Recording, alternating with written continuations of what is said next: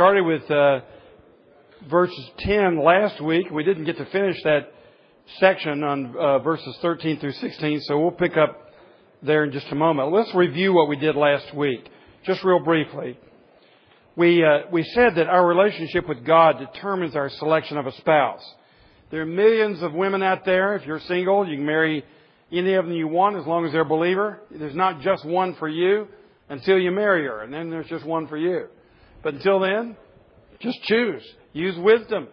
And uh, some guys labor under the idea that you know God's got one woman for him, and when she hits him on the head with a two before, he'll know it. Uh, God uh, gives us wisdom to choose, and there may be multiple uh, options for some of you. Uh, some of you may have no options. Uh, but you can have multiple options and you're to make a wise decision and deal with everyone honorably. And then after you marry her, that's the one for you. Uh, so we, we, there's only, there are only a few things that we know for sure, and they're the things that are in the Bible. Everything else takes wisdom. You apply the Bible to life, and it's by inference rather than immediately and intuitively revealed to you. Your calling in Christ is revealed to you. The Bible is a revelation of God. Who you're supposed to marry is done by inference. So you use Christian wisdom. But our relationship with God does determine how we make that choice. We saw, saw that God really does care about whom we marry. He makes that really, really clear. Uh, he says it's a, a bad deal. It's a sin against Him. It's a violation of our covenant with God. It's a sin against the church, a contradiction to our faith, a detestable act, and a desecration of worship. That's pretty strong language. Uh, for us to marry someone who's not in the Lord, if we're in the Lord. So we have to be equally yoked. Then we saw that God has told us whom not to marry, and that would be the person who is not a believer. There are many uh, things we saw that go into choosing a spouse, all kinds of compatibilities, physical, psychological, intellectual, social, occupational, recreational compatibility. But the most important compatibility is spiritual. We have to be soulmates. And uh, that uh, is given to us in the scriptures. Then we saw that God has warned us about the consequences of disobedience. He says, May the Lord cut him off in verse 12 from the tents of Jacob, uh, whoever he may be, even though he brings offerings. So, regardless of his position and regardless of his piety, uh, he's to be cut off. So, that's pretty strong language, too, in the Old Testament. That is, there was excommunication uh, from the people of God for those who married uh, unbelievers. Then we ask some questions. What do I do if I'm already married to an unbeliever? Well, acknowledge your sin. Secondly, love your spouse. Uh, some of you feel as though that'd be a contradiction in terms. How can I acknowledge that I made a mistake and then be completely devoted to my spouse? Well, that's called grace. Uh, you're, you're humble enough to admit that you made your uh, choice on uh, unbiblical grounds, and then you accept uh, in God's providence, whatever discipline brings to you, then you give yourself completely to your wife and make it the best marriage that it can be. That's the way you do it. Then you teach others correctly, we said. So this is the, what you do if you're in a situation like that. And of course, uh, if you were married as unbelievers and then you became a believer later, you say, what do I do with this unbelieving wife I've got? Love her. Uh, Paul gives clear instructions on that in 1 Corinthians 7. You do not depart from an unbelieving spouse if one of you became a Christian after the marriage. We made some observations that uh, our dating practices have very little to do with the scriptures oftentimes, and uh, that we need to do our dating in view of prospective marriage.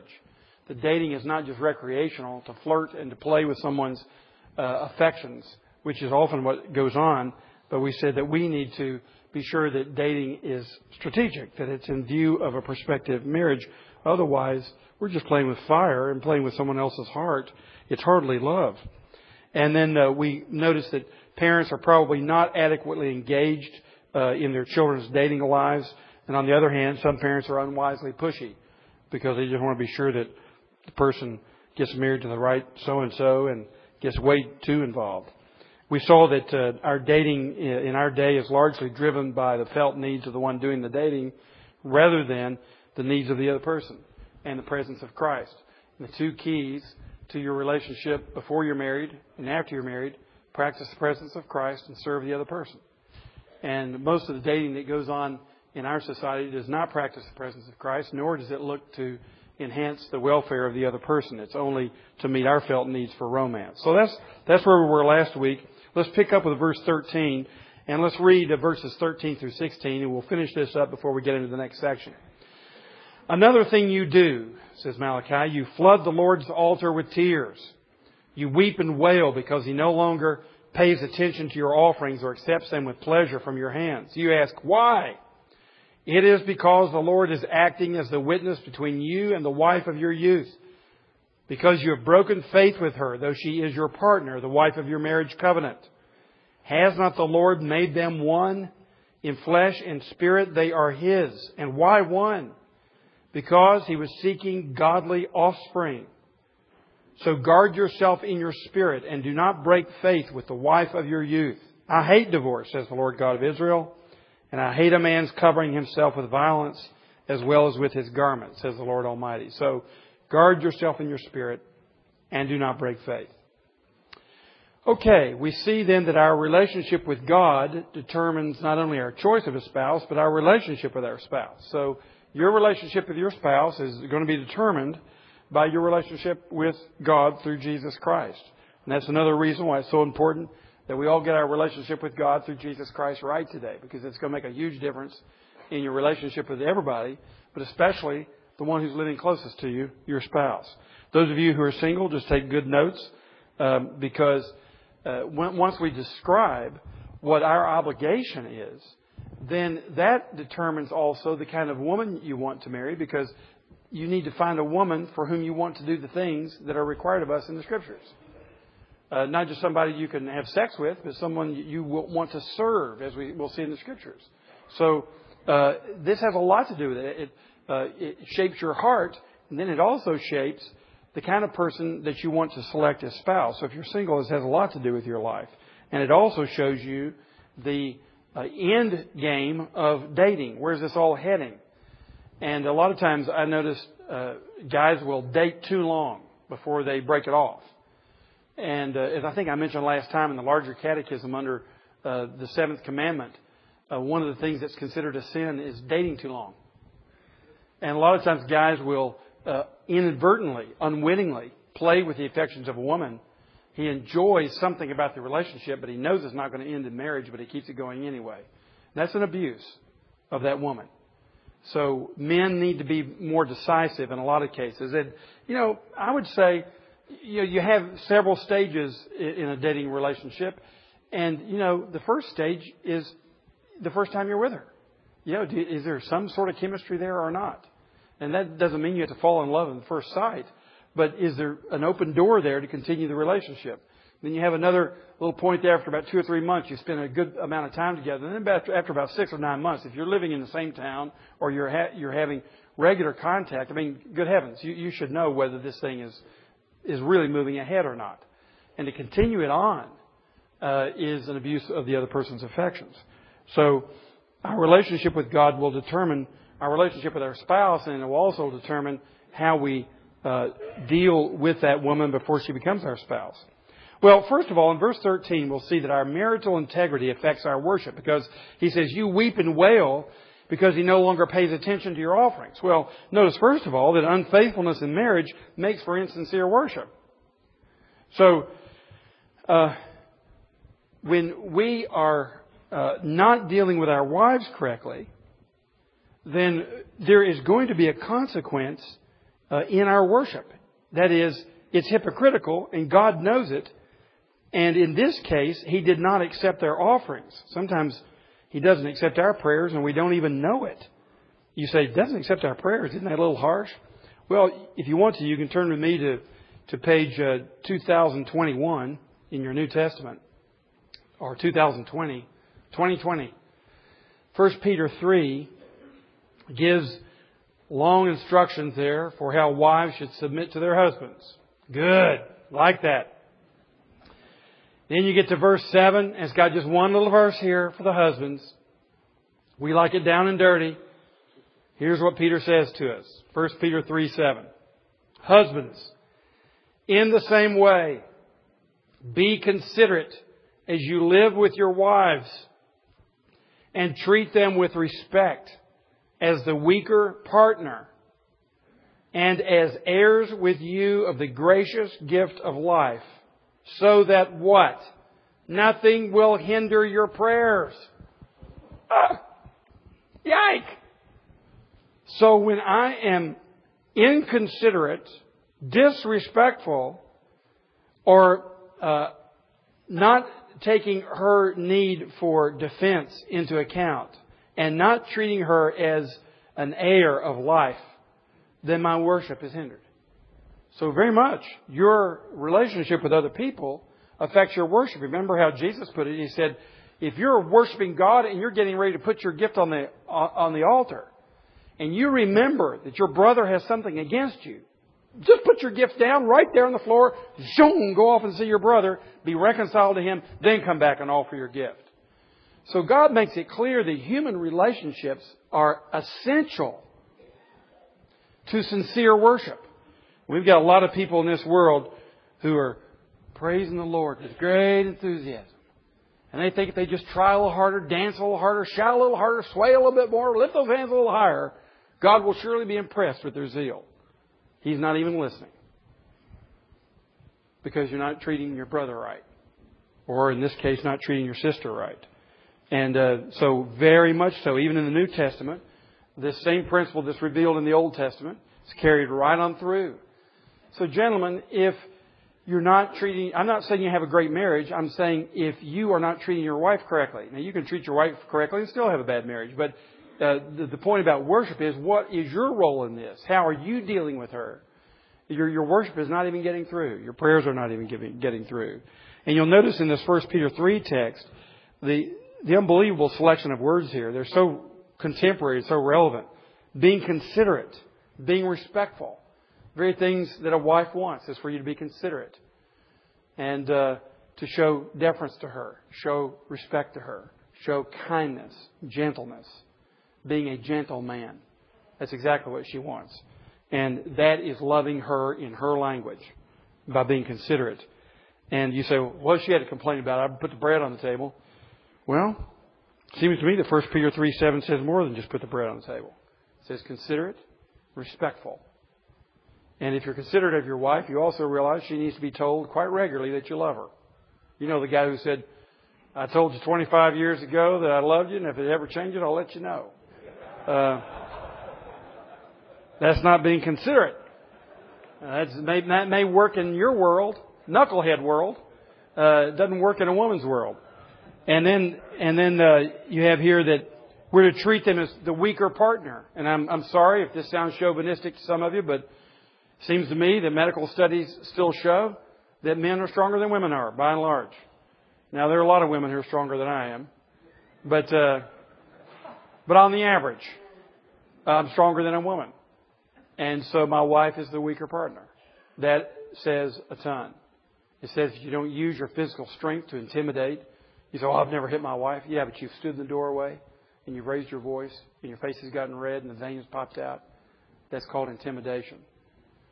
And it's, it's immoral because she's weaker than you are. And you've, you've bullied her just by your size and by the language that you use. And it can be very intimidating. Uh, and you don't have to be six foot four and 250 pounds to intimidate. You can be scrawny like Robert Taylor and uh, still intimidate.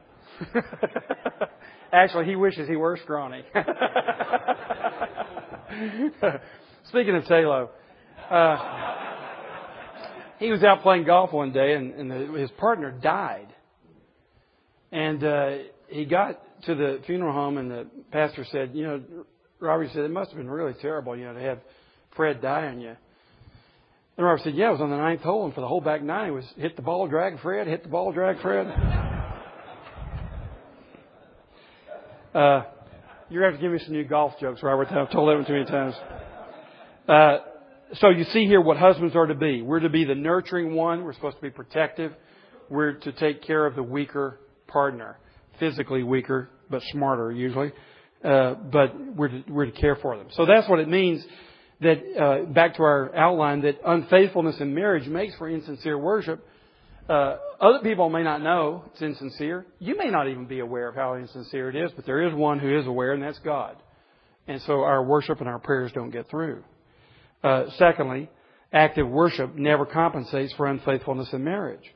So he's basically saying, look, dance as strong as you want to, weep and wail, shout, make all the noise you want to, it still ain't getting through. So you can be very active in worship, and that doesn't compensate for being an unkind husband. Uh, there's not a formula there where you just want to be above 50, 51%. It's you, you want to be sincere in both. And if you are a sincere worshiper, it will work out in a sincere relationship with your wife.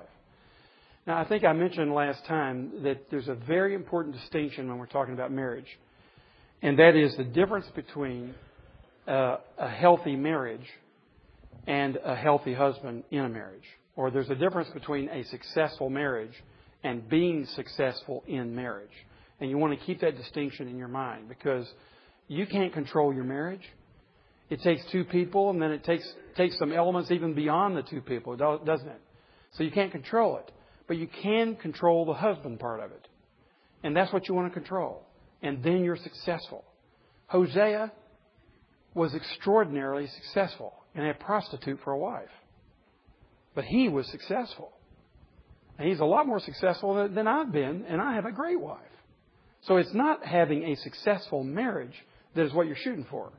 And this is where a lot of a lot of misunderstandings come in, especially in the more conservative Christian uh, denominations where there's so much emphasis on marriage, it's almost been made the measure of the man. Well, the measure of the man is, is how you're doing as a husband, not whether you have this great marriage. So don't get don't get confused on that. And uh, let's remember that active worship will never compensate for our unfaithfulness in marriage. Secondly, in verse 14, we see that our marital integrity reveals our personal integrity. Ouch. For example, we display our long term loyalty in friendships by how we deal with marriage. He says here, the Lord is acting as the witness between you and the wife of your youth. So God is a witness to that relationship. It has a moral element to it in terms of just our faithfulness in relationships. So our marital integrity does reveal our personal integrity because it displays how we deal with long-term loyalty and friendships. I have a friend who is chairman of a department in a medical school, and uh, his partner got a divorce without biblical grounds. In other words, he just it was just incompatibility, and they wanted out. And on one occasion, he asked my friend, "What do you think about this?" He said, "Well, honestly, uh, I think it, it shows something really difficult in your character." What? What do you mean? Well, if you if you deal with someone with whom you took a public vow, how would you deal with me as your business partner? You ever thought about that? Someone who will break a public solemn oath. Why wouldn't they break their deal with you? Well, let's talk about the difference between a contract and a covenant. Uh, you know, we all make business contracts. You have a contract, you know, on your house. If you have a mortgage, you have all kinds of contracts in business. And contracts are agreements between two parties. They're bilateral. And uh, any contract in this country that I know of can be reneged, renegotiated. You can renegotiate anything. All you have to have is the agreement of the other party. I mean, I could have it signed and notarized and approved by the court and all kinds of agreements. But if both parties come back and say, we'd like to change the terms of this agreement, change the terms of the agreement, no matter how strong the agreement was. And there's nothing immoral about that. It's a contract. A covenant is an irrevocable relationship. That even if both parties want out, you still don't get out because you didn't make a contract, you made a covenant. This is the difference. It's insoluble. And it is bound by solemn oaths. So you swear yourself not just to the other party, you swear yourself to the covenant. And not only is the preacher and the congregation your witness, God is your witness. So now you have a covenant that is bound for life, two parties, both of them committed to the covenant. It's not bilateral, it's unilateral. I'm making a commitment, to the covenant regardless of what the other party does. She does the same thing. And it's a commitment to God every bit as much as it is a commitment to my spouse. So if I want out of it, if I want to renegotiate it, I not only go to my wife, I'd have to go to God. Say, God, would you be willing to break this? Okay? So a covenant involves the Lord.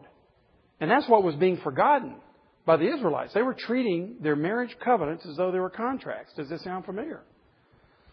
Uh, back about uh, three and a half years ago, uh, Amy Grant and Vince Gill, who two two very famous musicians who got married, were on ABC's primetime, and they had both divorced their spouses, their original spouses, and they kind of fallen in love with each other. And uh, they were explaining on ABC primetime, you know, how difficult this was for them because they're both professing Christians, and you know, they had this big struggle in life. What do I do? Do I stick with the first commitment I made, or do I go with my soulmate? They said. And Amy was asked, "Well, what do you do?" And She said, "Well, I obviously made my choice." And uh, and the uh, interviewer asked her, "Well, do you believe in fate?" And she said, "Yeah, I guess I do." There you have it, fate. You just fall in love with somebody by fate. Fate determines. It's impersonal. It doesn't hold you responsible. It just kind of happens to you. Love is not something that happens to you. Love is something that you give to enter into a permanent relationship, either with God or with your spouse. And and that is a picture of what has happened to the church today. We have all kinds of excuses. Some of you guys who are divorced are, are divorced on biblical grounds, and the Bible does give biblical grounds. Some of you were not. And at the time that you did, you probably made a bunch of stupid excuses. And it was based on a contract. And you thought that she had kind of dropped her into the deal, so you're just going to drop out yourself. You had it all figured out, quid pro quo, and as far as you were concerned, you were perfectly morally acceptable in your behavior. That's the way we think today. It's not the way the Bible thinks. And you can see how severe the Lord is in his concern about this issue. That we get this thing back. Because if we don't understand marriage covenant, what that reveals is you don't understand covenant with God either. That's the problem. It's a deep theological problem. When you have marriages flying apart that are non covenantal, then it reveals that the people don't understand the relationship they've got with God, which is covenantal. Can't be broken. And God says, okay, so that's the way you were dealing with me by contract? Okay, the contract's over. If you want to be in covenant with me and you really understand covenant, then when you make a covenant, you'll live out your covenant just the way that I'm living out my covenant with you. So this is the kind of language that's being used here. He's saying you violated the covenant with me because you violated the covenant with your spouse. Now, we'll get to it in just a moment. What if I screwed up? What do I do? Maybe we should start with that. Because if you're like me, if there's no hope in this thing, why should I even listen to your ramblings, preacher? Uh, and there is hope for you. There is hope. Look, I've broken every commandment in the book. Every one of them. I have absolutely no right to be in covenant with God. I have no claims on heaven at all, except for one thing. I'm counting on Jesus to get me there. That's it. Period. End of paragraph. End of thesis. End of life. I've got one hope only Jesus Christ. His blood is sufficient to cover for all my sins, and His righteousness is enough to give me a perfect record. That's how I'm getting there. How you getting there? You know, you hadn't, you hadn't got a prayer. You're wasting your time if you're trying any other way to get there. And this is just one more reason why. Because you screwed up your marriage. And you you were put into a covenant and you didn't abide by it. What defense do you have? What makes you think you could ever get to heaven? You got one hope, Jesus Christ. His blood that pays for your sins in your marriage and His righteousness that gives you a perfect record. And it allows you to wake up at 5.30 in the morning and start all over. Praise the Lord. That's the only reason I'm in this business, because I can start all over, not only at 5.30 in the morning, but at 5.45 and 5.50 and 6.05. It's all the way through every day, every minute of the day. It's just constant. But how do you start over? You acknowledge your sin and your need of a Savior. And you acknowledge His help, your need of His help to get going in the right direction. That's how you start all over. So if you don't, if you're sitting there being defensive like a little five-year-old blockhead that doesn't want to admit that you stole the cookie out of the cookie jar, how do you ever get started again? So that's the reason that we deal with the law and with guilt against the law, and then we just take that guilt and plop it right over here on Calvary and give it back to Jesus. It's His guilt. He was guilty on the cross. That's a tragedy. It's the sadness of the cross. Here's a perfect Savior who was completely guilty. Everybody put their crap all over Him. And that's what he took willingly. So I just take it. I just hand it around, give it right back to him. But I have to acknowledge I have it, and then I transfer it over to him. So that's the reason we deal with all this stuff. It's not to make you feel miserable. It's to make you feel great. You know, I got somewhere to go with this stuff. Now I can live an honest, transparent life. I can admit my failures and pick up at 5.30 in the morning and get going again. Happily. Joyfully. Freely. Not with no guilt. That's exactly the outcome that we want from this. So let's deal with the harsh, brutal facts that our marital integrity reveals our personal integrity, or we could put it another way, our marital lack of integrity reveals our personal lack of integrity. Secondly, under that, we display the strength of our partnerships. Though she is your partner, and this word partner is a very important word. In Daniel 2.17, it's a word used for Shadrach, Meshach, and Abednego, and David and Daniel. They were partners. It's a word used for the closest kinds of relationships. Your bosom buddy, your pal for 50 years. There's your partner. That's your wife. And Malachi is saying, What are you thinking? You'd betray the partner of your youth? This one who's so close to you, you find the same language used in Proverbs 2.17 for marriage. Partner, buddy, pal, soulmate. That's the irony of what Amy Grant was saying. She left her soulmate. She didn't find her soulmate, she left one. The partner of her youth. And we display our loyalty to solemn oaths and covenants, the wife of your marriage covenant. So when, when we display our commitment to our marriage covenant, we display our commitment to all the commitments that we make. And once again, can you imagine making a stronger commitment, a ver- stronger verbal commitment in your life anywhere than the one you make when you stand up, most of you, in a church, in front of a preacher with an open Bible, with all these guests gathered, in the name of God, you swear your allegiance to this woman regardless of the circumstances. Can you imagine a moment in your life when you ever made a clear statement about your intention to stick to your word? And when we blow it, we really blew it.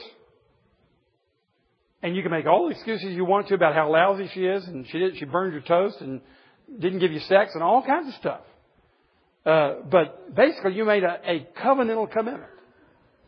And you basically showed that the words that you said, which were something like this, I take you to be my wedded wife, and I do promise and covenant before God and these witnesses to be your loving and faithful husband in plenty and in want, in joy and in sorrow, in sickness and in health, as long as we both shall live. That's what you said, or something equivalent to it.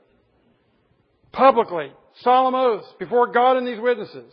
You break that, what wouldn't you, what wouldn't you break? That's the point Malachi is making, is that our personal integrity has holes shot through all, all through it. And you say, boy, Wilson, you made me feel miserable again. Once again, there's a way out of this. Just confess what you did. And come clean. Make restitution for whatever breaking of whatever covenant you broke. And let's get on with it. If you're remarried, let's have the greatest marriage you've ever had in your life, the greatest marriage you could possibly ever have. And let's be fair and just and equitable all to people, and let's wait for time to restore your reputation. That's the way it always works. Let's do it that way. Let's not pick some other way, which is normally, well, everybody does it. So now you're defending yourself. That's the way you're going to do it. You can pretend that you didn't do what the Bible said you did. That's the way you're going to deal with health. That's not healthy. That's just defending yourself. So let's come clean. Let's trust in the Lord Jesus Christ for our righteousness. Let's pick up where, where we are today and let's happily go on. That's what I have to do every day of my life.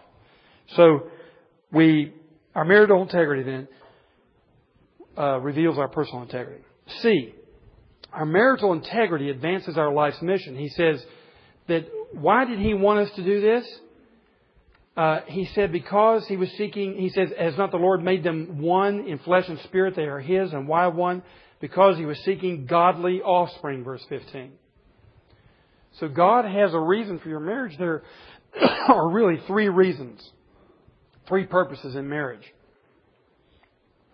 The first one we can mention, which has to do with ourselves, is for the welfare and happiness of humankind.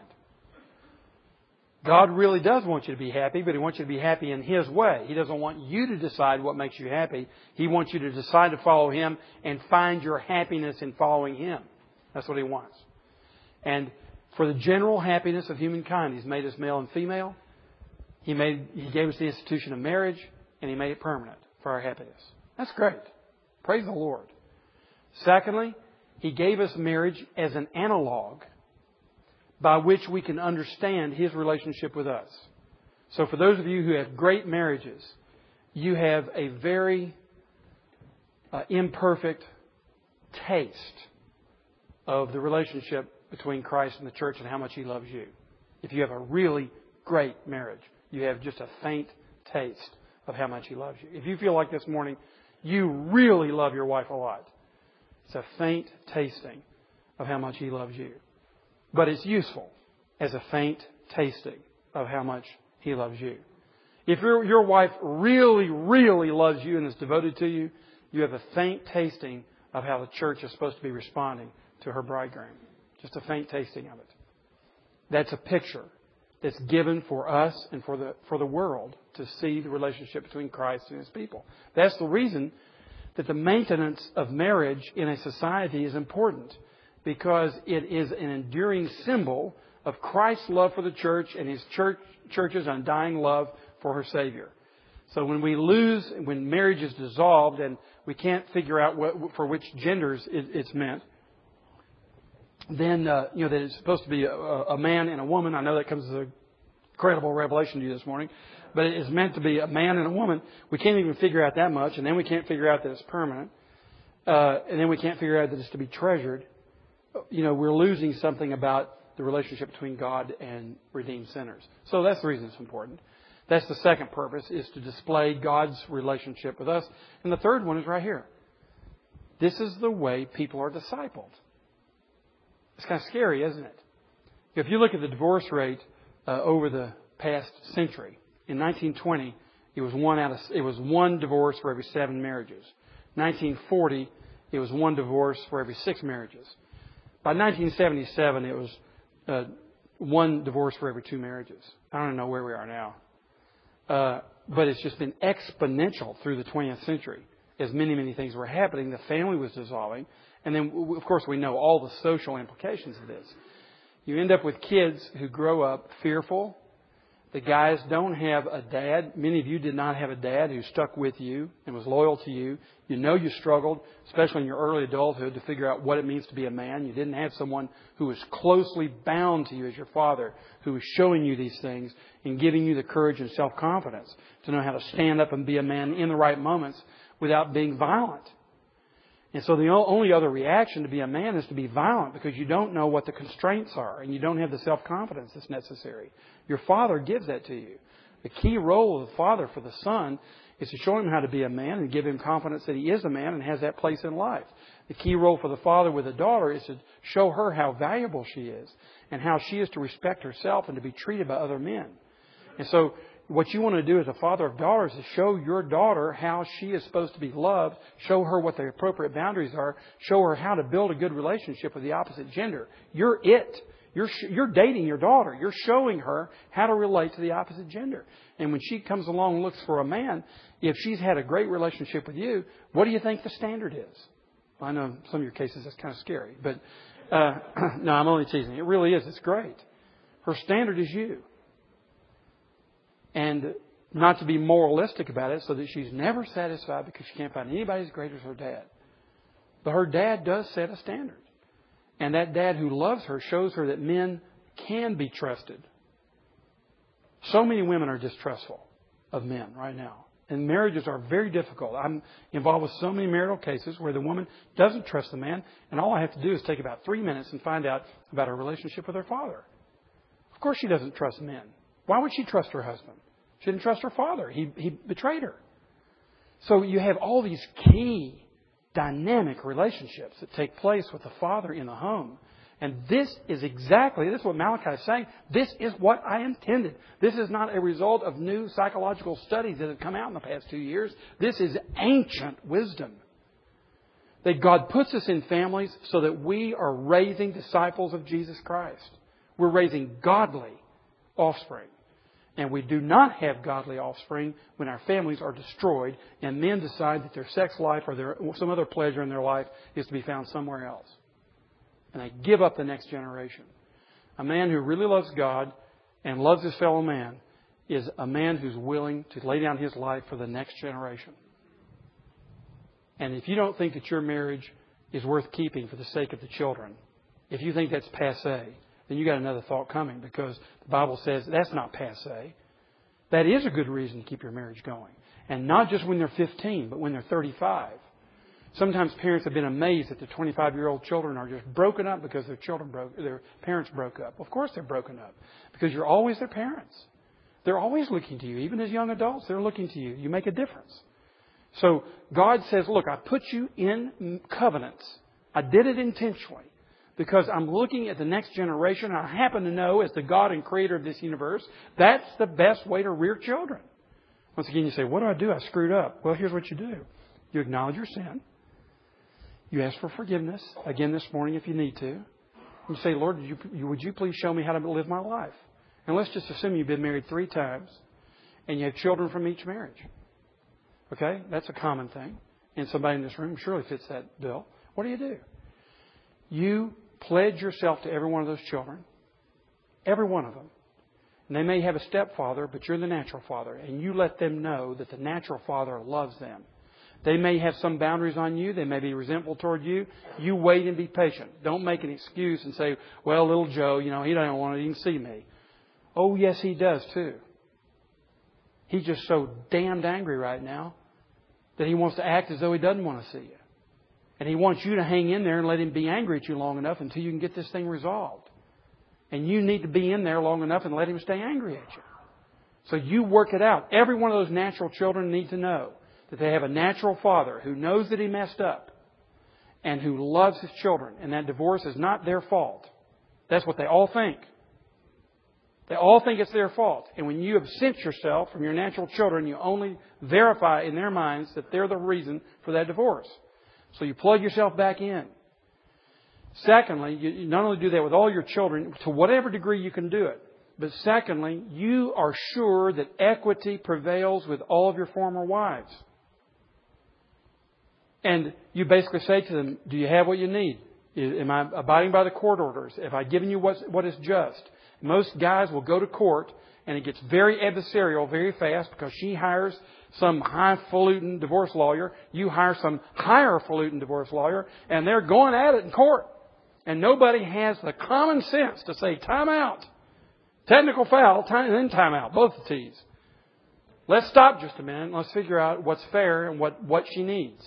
I don't want to just defend my estate. I want to help take care of somebody. Now I know everybody's not reasonable.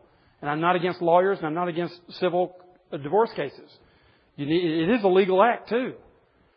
So you need to do that right, but you need to be sure it's fair and equitable and whatever terms you come up with, you abide by them and she doesn't have to send you a nasty note or email to get her money every month. So there's an equitable dealing with everybody involved. That's the way, if you're repentant of whatever failure was in your mind and heart, you look for the way to be equitable in all those relationships. And you don't have to do this feeling guilty. Christ has paid for all your sins. You're a free man. And free men are the ones who know how to love the best. Guilty men never really learn how to love. But if you know you're free from all your sins, you are not condemned. Now you can live out a healthy life as a former husband. So those are some of the things that you do because God is looking for godly offspring. So you just do the best you can. But that's the reason that if you're in your marriage, that you want to stay in it, and you say, what if there are no kids? Well, I'm glad you asked. We're getting to that. D. Our marital integrity flows from our spiritual maturity. So guard yourself in your spirit. What he's saying is, this starts in your heart. It starts in your spirit. There is a, uh, a researcher named Gottman, Dr. Gottman from University of Washington. Brent Stenberg has quoted him before and I've heard him say it, who says that research shows that two thirds of marital problems are insoluble. they, can't be, they can't be solved. Is this not a relief? I mean, I thought I was supposed to work all this stuff out. No, it can't, it cannot be solved. The two thirds of the problems that Allison and I have cannot be solved. In terms of our coming to terms with them, each of us making the changes that are necessary to get this show going in the right direction. Now that's a relief. Because that's exactly what it seemed like to me to be. I would have probably said three fourths or eighty percent, something like that. So don't get your hopes up in solving all your problems. guard your heart. Just guard your spirit.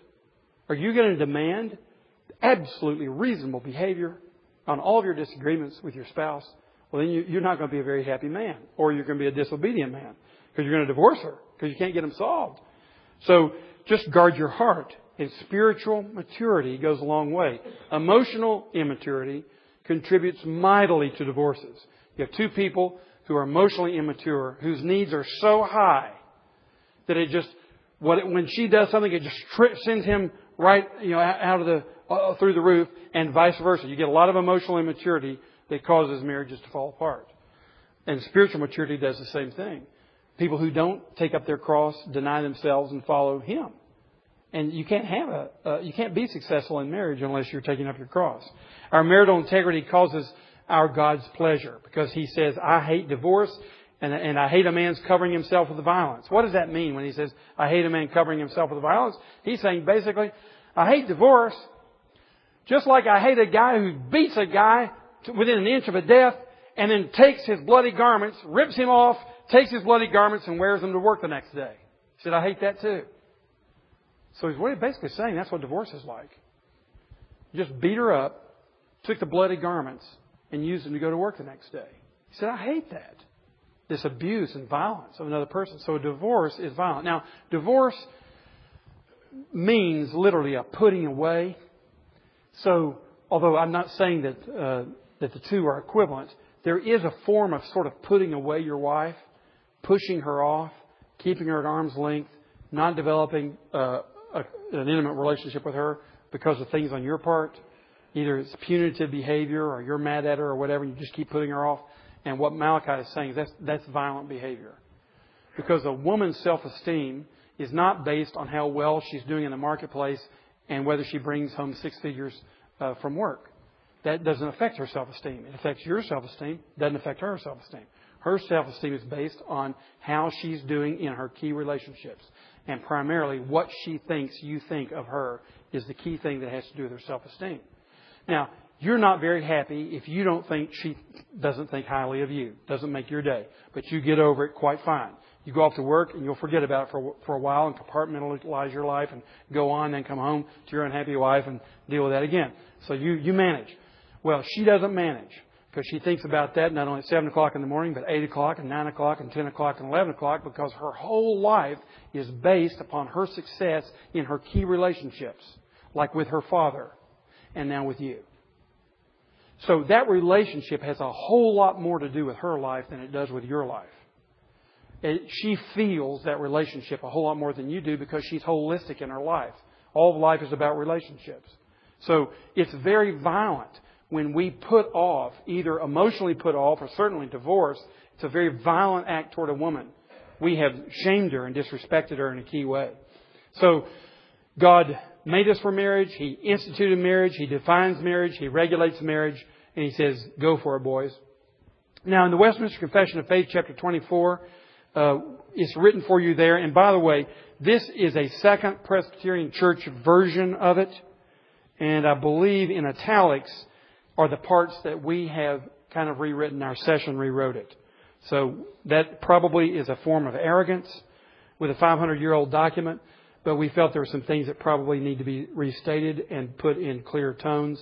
And so we did. But it's, I think it's faithful to the spirit of the Confession of Faith. The Confession of Faith teaches that marriage is between a man and a woman. It is designed for the mutual help of each. In paragraph two there, it's for the propagation or adoption of children and the rearing of them in the discipline and instruction of the Lord. And in paragraph three, the most common um, uh, compatibility is a common Christian faith and a deeply shared intention of building a Christian home. In paragraph four, uh, the distinctive contribution uh, of the church is to bless that marriage, to hear the vows that are taken as a covenant, and to assure the married partners of God's grace within their new relationship. In paragraph 5, it is the divine intention that the covenant be insep- the covenant relationship be inseparable, except for death. Okay, if she dies, you're free, but you can't kill her. Um, and then also, uh, you see in the italics that also adultery and prolonged, irremediable, willful desertion, which cannot be remedied in any way by the church, is an allowable grounds for divorce. You'll find that in Matthew 19 and 1 Corinthians 7. Okay? Matthew 19, 1 Corinthians 7, where Jesus Christ himself gives adultery as grounds for divorce. You're not a second class citizen if you sue for a divorce when your wife's committed adultery. That's a legitimate ground for divorce. You don't have to get divorced. And we don't recommend necessarily you get divorced. Uh, and if it's a one night stand, you probably shouldn't get divorced out of Christian wisdom, especially if there are children involved. But you can get divorced, and you're not a second class citizen if you do, because the Bible warrants it, and it never gives you a warrant to become a second class citizen. And if it's prolonged desertion, but notice in the Confession of Faith we say it cannot be remedied by the church. Why do we say that? Because guys have a history. They're very famous for creating all kinds of reasons why they think they should be able to get a divorce. You need to refer, defer to a third party. And that third party ought to be the institution of the church, which has the sacred oracles, the Bible, and they're seeking God's will just as you are, and you should be able to trust your brothers to make a judgment in your own case. So you don't make a judgment in your own case. If you have friends who are thinking about a divorce, say, you know what? You need a Bible believing church that really believes in doing things correctly. Get the elders to get with you and see if they can come up with a judgment in this matter. And that's what we recommend all of our people to do. We have divorces in our church, but we recommend that they all submit to a process whereby third parties uh, are being involved. Then, of course, the remarriage of divorced persons, uh, paragraph 6, may be sanctioned by the church uh, after each person's eligibility and suitability for marriage is determined. Now, lastly, let's ask some questions. Can, can a man ever be legitimately divorced? We said yes under two circumstances, either divorce or gross, I mean adultery or gross sexual immorality, and that would take a while to define perhaps, or desertion prolonged, irremediable, willful desertion that cannot be remedied by a third party a godly third party, where the third party makes a declaration to you, you know what, brother? You have truly been deserted. You have grounds for divorce. Let somebody else give you that judgment. Don't make it in your own case. What should I do, secondly, if my marriage is threatened with divorce? Get counsel. Don't use the D word. And if someone uses it, you might say, you know what, I think this conversation's gotten to the point where we need some help. We really do. Let's go see the pastor or a counselor. Thirdly, if I'm divorced, should I be, re- be remarried? Uh, here's my, my best thinking on this, I think, after looking at the scriptures for several years. What you want to determine after your, after your divorce is if you have what we call lingering obligations. For example, if you were married and you and your spouse decided we have some just incompatibility, we are just not getting along, and you wrongly decide to get a divorce, so now you're divorced and you're single. The Bible would say you have a lingering obligation to remain single or to be remarried to your spouse. 1 Corinthians 7:14 I think it is. It's somewhere there in chapter 7 where Paul says, "Don't get a divorce, but if you do, here again, God's so gracious he tells you what to do after you disobey him. if you do get a divorce, then remain single or be reconciled to your partner." That's the advice in 1 Corinthians 7. So we use that principle to say, in any case where you have lingering obligations to return to your spouse, you are not to be remarried. So if it's an unbiblically, uh, if it's an unbiblical divorce or not warranted biblically, then you have lingering obligations to go back. Let's say that you're you're divorced uh, without a biblical warrant. You're both single, divorcees. She marries another man. Now you're free because you have no lingering obligation. You should never return to her. She's remarried. You wanted to have a good marriage to him. So now you're free. Now that leads to all kinds of ethical questions, and you can submit those to me in email if you'd like to. And uh, I've got my email there at the bottom and ask me questions about this, but that's the general principle. Does divorce disqualify me from membership or leadership in the church? It certainly does not disqualify you from membership. The church is made up of a whole bunch of sinners who have committed every, uh, sins against every one of God's laws, including the sin of adultery or divorce. So come on in, join the rest of us. We're all trusting in Jesus. Now, what about leadership? Uh, if it's ordained leadership, you need to have what, what is known by the Apostle Paul as a healthy reputation. No handle on you, literally, in the Greek. Uh, this is from 1 Timothy 3. So if you have a reputation as a result of your divorce, and believe me, you always do, you need a time to restore that reputation. Deal with your past. Be sure that the church knows that you stand for biblical principles, even in your own case when you failed. All kinds of things. And it just takes a while. So usually you're not restored right away to leadership. And in our church, whenever anyone uh, gets involved in a public divorce, they immediately step down from all forms of public leadership, including teaching Sunday school. It's no indictment against anybody. It's just saying, look, you're involved in a public uh, thing. Why don't you just pull back from leadership? So that's usually wise to do, and it makes it easier for you to deal with your own case when you don't have the added pressure of leadership. Lastly, how do I divorce proof my marriage? Well, I'm going to say two things. One is stay connected to Jesus Christ. He is really your only hope and stay. There's no woman in this world who's good enough to keep you excited about marriage every day. Either that or you're a real blockhead and blind to a lot of things. There's no woman in the world who can do that. So stay connected to Jesus Christ. He is great enough to keep you inspired about your marriage every day. He is great enough to do that, and He will if you stay connected to Him in faith.